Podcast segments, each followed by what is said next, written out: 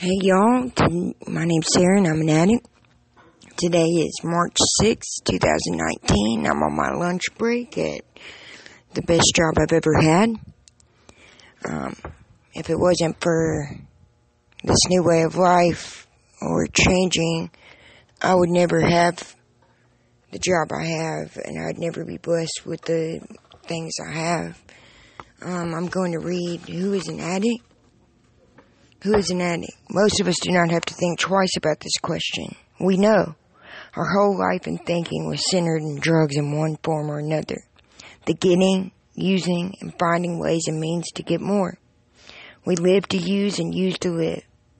Very simply, an addict is a man or a woman whose life is controlled by drug.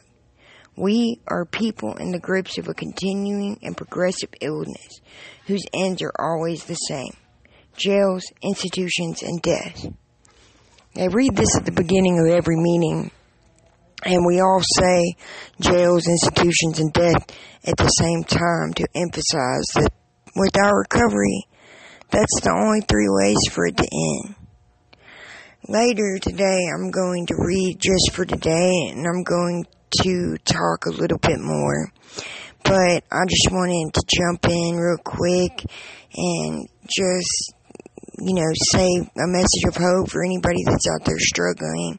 You can do this. You can make it. There's a way out. Google NA meetings in my area or AA meetings in my area. You know, there's a different way of life, a better way of life, and it's just around the corner. Always in service and much love. Sarah.